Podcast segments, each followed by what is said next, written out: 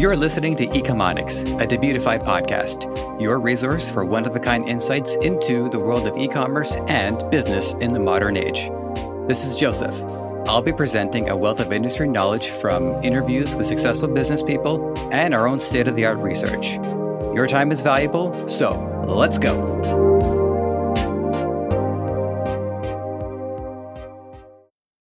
Good to have you here. So we've talked about e-commerce and we've talked about the backend, and we began paving inroads into the e-commerce backend. Let's keep moving forward with this. What I have prepared for you today are categories and sections, big and small, that make up the backbone of your backend, with some mentioning of the front end where necessary. This episode is not a one-stop solution for every last thing you need to know about backend. Above all else, what you do for yourself will be your best learning experience. What I'll be talking about today will give you a sense of what you need to know, what to do more research on, and some software here or there that you can look into. There are also some tips and insights from various parts of the web. And also, if you haven't checked it out yet, head over to our YouTube Debutify channel, where Connor will be guiding you through some specific parts of the e commerce process that are better done visually. Ready? Let's roll. The first stop on this list is going to be security. There's a hierarchy of motivation you might have studied in school. The lower the motive, the more immediate it is and people do not strive for higher motivations until previous ones are set. It starts with physiological or primal needs food, water, warmth, and rest. Rest is debatable, and that I would debate anybody who doesn't think they need rest. I was considering using this chart as a framework for the whole episode, but seeing as how I can't advise you on how to feed others, forget it. The reason I bring it up is to talk about security, which is the next part of the chart. Above that are love, belonging, then esteem, which is prestige and feeling accomplished, uh, finishing with self actualization to fully realize one's goals in life.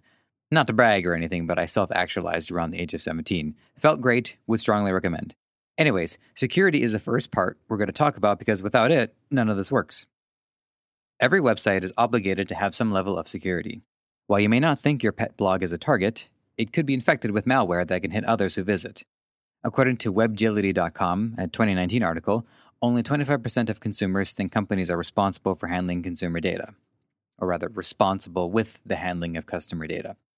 The first line of defense is SSL, Secure Sockets Layer. According to 3dcart.com, it encrypts all the data that passes between the server hosting the website and the browser being used by the visitor.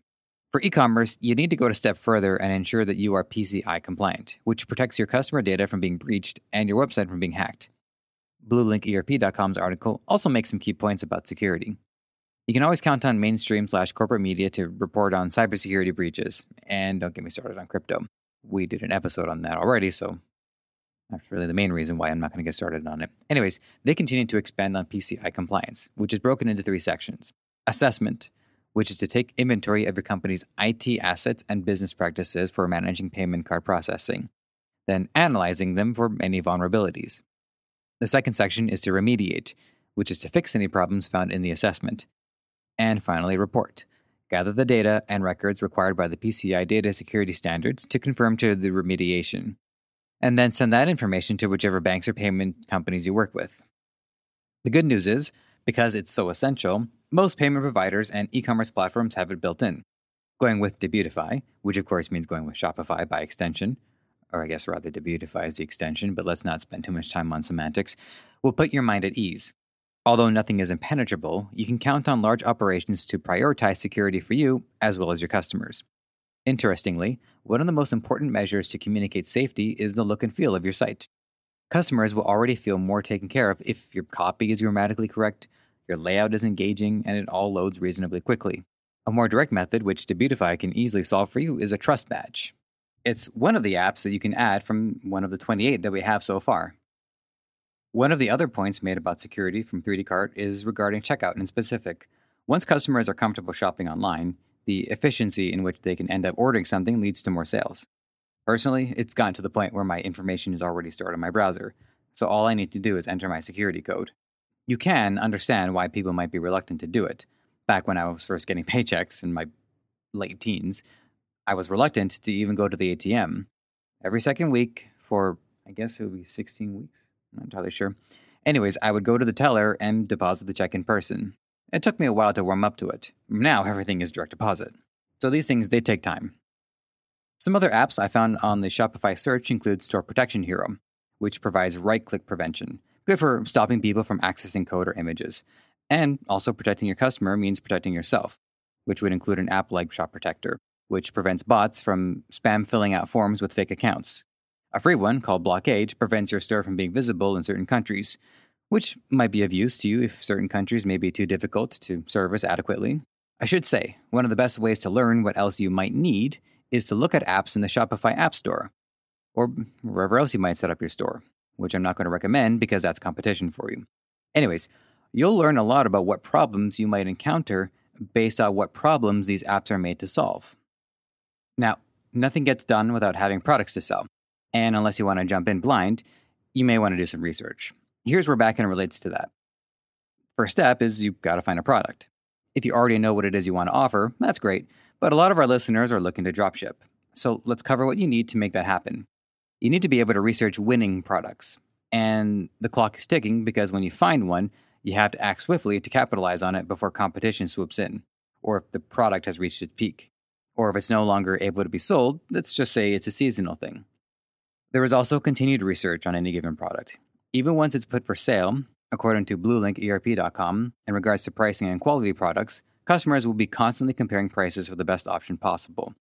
And on top of that, you need a pricing structure that's consistent with your brand, but also able to respond swiftly to issues that might come up from your supplier or competitors. So, an efficient backend is how you quickly make changes to the system to reflect the website. If you're selling hundreds or thousands of products, making changes manually to each one will leave you in the dust. Again, I strongly recommend you check out Connor's work on Debutify YouTube channel. There, we specialize in researching, including specific methods, winning products we've done for you. Oh, and Debutify can also provide you with winning products in our premium plans as well. Next, we're going to go through features and functions, and what ones you should expect and become familiar with as the administrator of this operation, till you get someone to take over. And then you'd have to educate them, assuming they don't already know. You understand.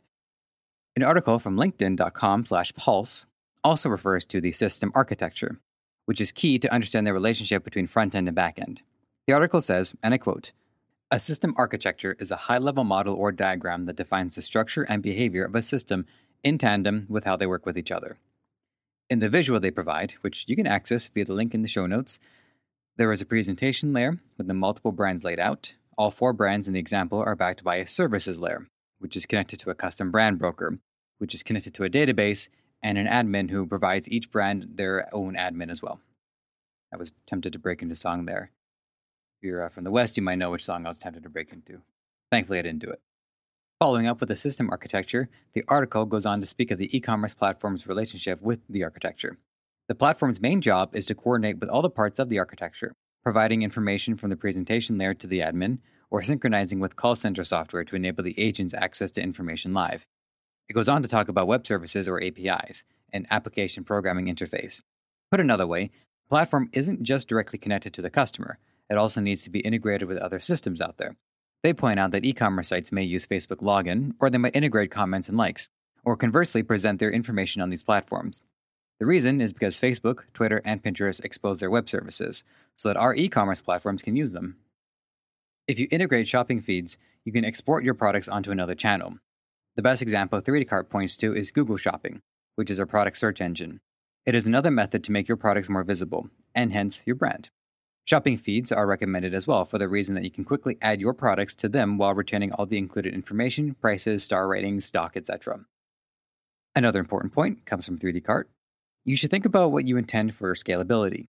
My aunt makes these tiny clay figurines. They're very cute and cartoony. It takes her a long time to make, but the results are joyous her store isn't really made to scale. She also doesn't have a store. I'm trying to talk her into it. Anyways, so if you intend to scale, you need to consider what platform is equipped for your long term growth. The flip side is true as well. No need to go overboard with enterprise features and be so overwhelmed with options you get dizzy. Not speaking from personal experience or anything. Here are some features in specific that were discussed on an article from hbjamaica.com. Dashboard. As the administrator, you should expect your dashboard to provide an overview of key metrics, items not in stock, information requests, sales and performance metrics. Admin management.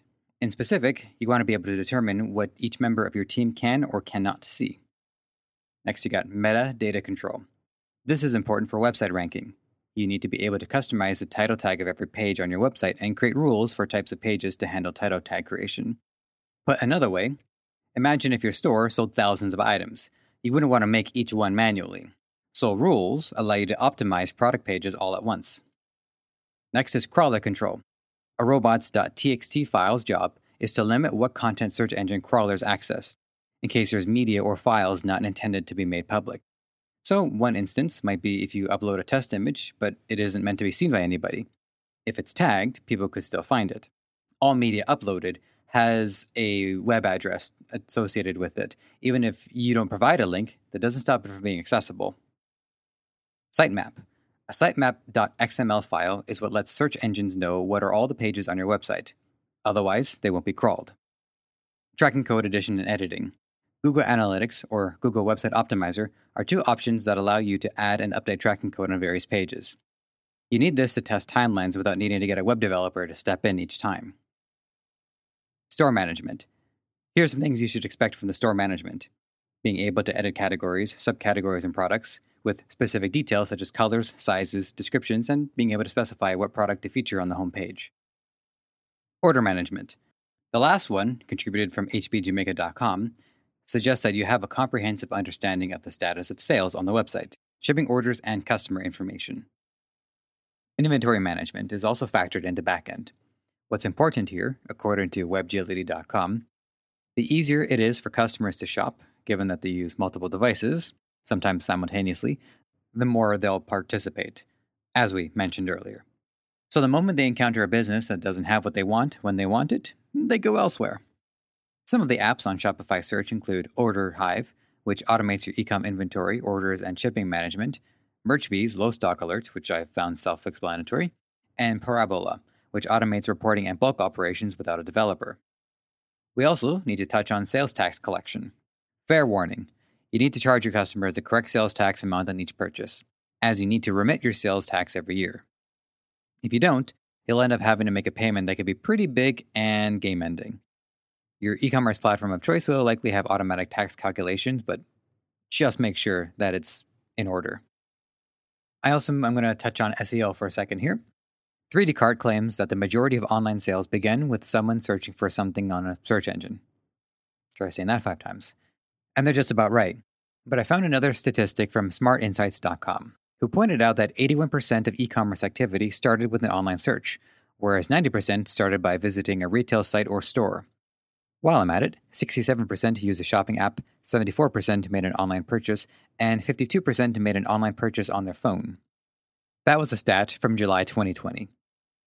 Anyways, SEO is important because when people type in what they're looking for, you want to think carefully about how they would characterize it. 3D Cart also indicates some of the technical elements to SEO, such as URL structure, which stands for Uniform Resource Locator, aka a web address. It's how the internet knows where a resource like a web page is located in specific.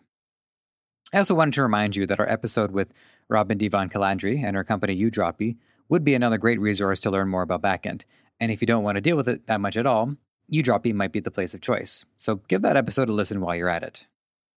Of course, e commerce doesn't get done without shipping. And aside from the product itself, it's a reminder that the internet is a resource we use to cultivate our lives but not become it. And that's saying a lot coming from a millennial. So while ordering online is a hassle free experience from the home, it goes through many hands to reach your doorstep, including shipping. You can integrate shipping carriers directly into your store so that customers can see the shipping costs as their order progresses. This is something that you're really going to want, as a sudden increase in price is the number one cause for cart abandonment. 3D Cart also breaks down the following reasons based off percentage 44% high shipping costs, 41% not ready to commit, 25% too costly, 24% saving to decide later, 22% were surprised by shipping costs, 14% no guest checkout option, 12% need too much information, 11% checkout is too complicated. As we've talked about in previous episodes and with some of the guests, shipping is something that you always want to have transparent you can use it as a leverage point so that you can get customers to do other things for you. For instance, ask them to sign up for your newsletter and get free shipping. You'll get people signing up for your newsletter. 3D Cart goes on to say, as your business scales upwards, anything you can do to save time is valuable. One shipping integration to look into is being able to print pre filled labels directly from your dashboard, so that you have less of a chance to make a mistake when entering in customers' addresses. You also want to look into tracking numbers. In addition to putting the customer's mind at ease, it'll do the same for yours. See, the deliver notification in particular helps in settling disputes. Payment providers, such as credit cards, will more likely dismiss a chargeback claim by the customer if you can prove it was delivered. WebGility cites a report by Kibo 40% of shoppers say if a company takes more than two days to deliver, that could deter the sale altogether. As your operation scales, you're expected to be able to maintain order fulfillment times, so expanding your supply network includes finding additional warehouses in strategic locations. Moving on, I'm going to address some important functions in relation to some of the more public facing components, which include social media, email marketing, and partnerships. Social media. I'm continuing to learn as I go. I'd like to think that in a year's time, I'll be supplying even more in depth information than I imagined possible. So, one of the lessons I was taught recently, to be honest, is that the first place you'll be conducting marketing is Facebook. In order to do so, you'll need to create a business page and connect it to your website. You then need to install the Facebook Pixel, which is a data resource that will help refine where to target your ads. There is also a shop tab, which lets you sell directly to the customers, though me, I'm not 100% sold on that idea. I suppose if some customers are too stubborn to leave Facebook, it'll do, but I would personally advocate for getting people to come to the site for the strength of your brand. 3D Cart goes on to say that a Facebook shop is a requirement for selling on Instagram using shoppable posts. The case they make is it's more efficient for Instagram users. If they want to go to the site, they would need to find the link in the bio, which, in my words, would take 10 seconds, which is an eternity on Instagram. And then there's email marketing, the article talks about this and says it's one of the most reliable methods available. It keeps you on the minds of customers who've bought from you and those still thinking about it. They provide insights and entertainment first and foremost. Coupons, too. Coupons are good. There's a secondary technique known as segmenting, which lets you curate your content based on customers, which you can access via their records. For more on this, I recommend you check out our interview with Casey Chow. And then there's partnerships. While the content is front end facing, the arrangement certainly isn't. Working with other potential partners behind the scenes on an agreement can mean trading guest blog posts to cross pollinate audiences. This is where affiliate marketing settles in. For more on that, I recommend checking out our interview with Paul Motley. And by the way, I'm trying my best not to like make a habit of constantly recommending you checking out other content. I just I was on a roll this episode. Anyways, having done that interview with him, I can't fully express my enthusiasm for the program. The best part, as is stated by the post on 3D Cart, is that you only owe money if it's successful. The affiliate is paid a commission after the sale has been made. Two more things to talk about today. One is going to be a seven step system for setting up an e commerce shop from scratch, and the second will be a more specific system known as the phased approach. There are many options on the subject, including many of the people I've spoken to so far, like Ricky, Camille, and Shashir. But let's see what ecommerceceo.com's Darren DeMatas has to say. Number one, research e commerce business models. Luckily, thanks to 4 Week MBA, I'm big on credit where it's due, we've been able to put together a comprehensive list of business models. And stay tuned for the final part of that saga coming soon. The business model research is a discovery period for you to understand what you want to do by seeing how you want to do it. Dropshipping is recommended as a low cost way to get started. If you invest in your own warehouse up front with products to sell, you're probably going to go the wholesale route. Number two, delve into niche research.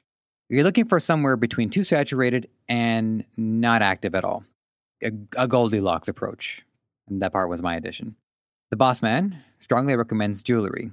It's saturated for sure, but the profit margins are some of the most generous for you. The article in specific advises to pick a product category with a minimum of 1,000 keywords and focus on a niche that does well in social media.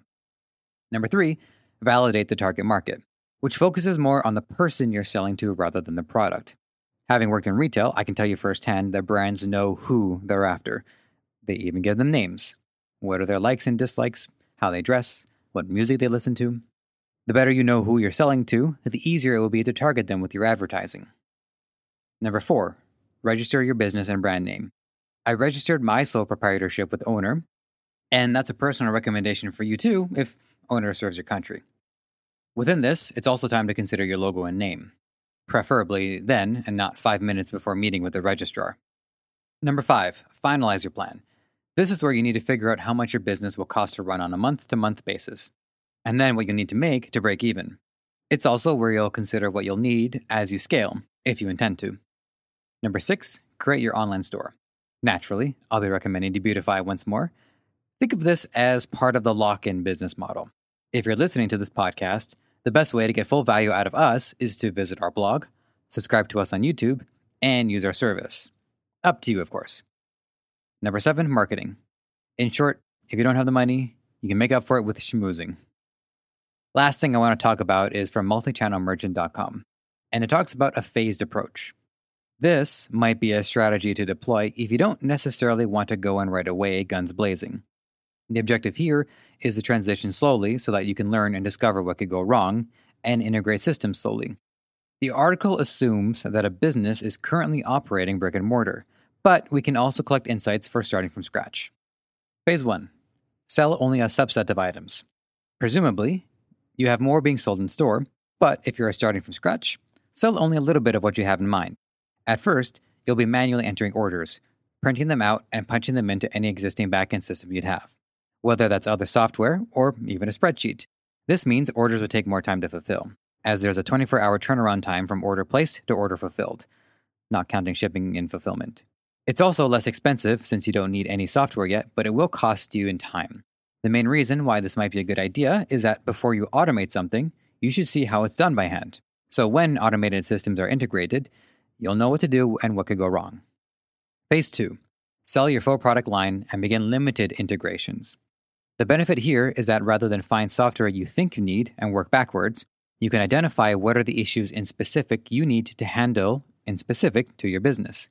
The issue, of course, they bring front and center is wanting to put an end to manually entering orders. The solution, for instance, would be buying an EDI system which transmits online orders to your catalog order entry software. An EDI, according to EDIBasics.com, the experts on the subject, is an electronic data interchange, which allows computer to computer exchange of business documents. As always, we do recommend Shopify so that you can use Debutify. Some of the apps on Shopify that provide order management and shipping are Google Shopping Feed, Aftership, Excelify, and QuickBooks Desktop Sync. Some EDI software found on Shopify includes SPS and StockSync. Phase 3 is full integration. This is where your system should be fulfilling online orders seamlessly with the rest of your backend system.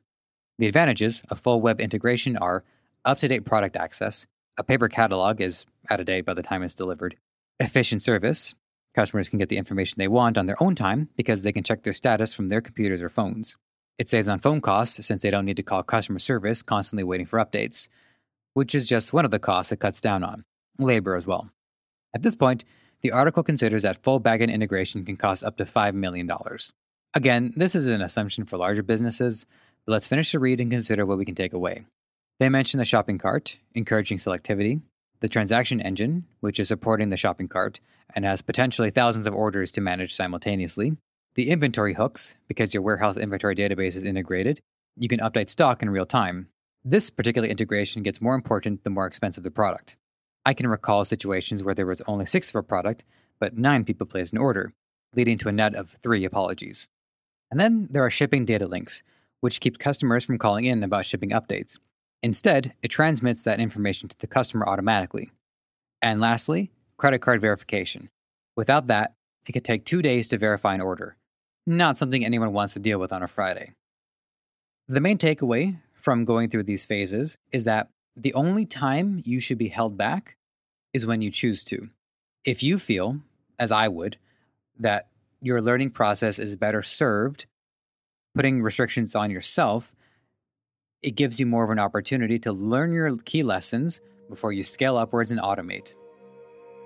Anyways, that's it for me today. Thanks again for listening, and as always, feel free to email us with any feedback, questions, concerns, comments, episode ideas people you want to interview, maybe you feel like you should be interviewed, whatever it is, podcast at debutify.com. See you next time. Thanks for listening. You might have found this show on any number of platforms Apple Podcasts, Spotify, Google Play, Stitcher, or right here on Debutify. Whatever the case, if you enjoyed this content and want to help us thrive, please take a few moments to leave a review on Apple Podcasts or wherever you think is best. We also want to hear from you, so whether you think you'd be a good guest or want to weigh in on anything related to our show, you can email podcast at debutify.com or connect with us on Facebook, Twitter, Instagram, and TikTok. Finally, this podcast is created by the passionate team at Debutify. If you're ready to take the plunge into e commerce or are looking to up your game, head over to debutify.com and see how it can change your life and the lives of many through what you do next.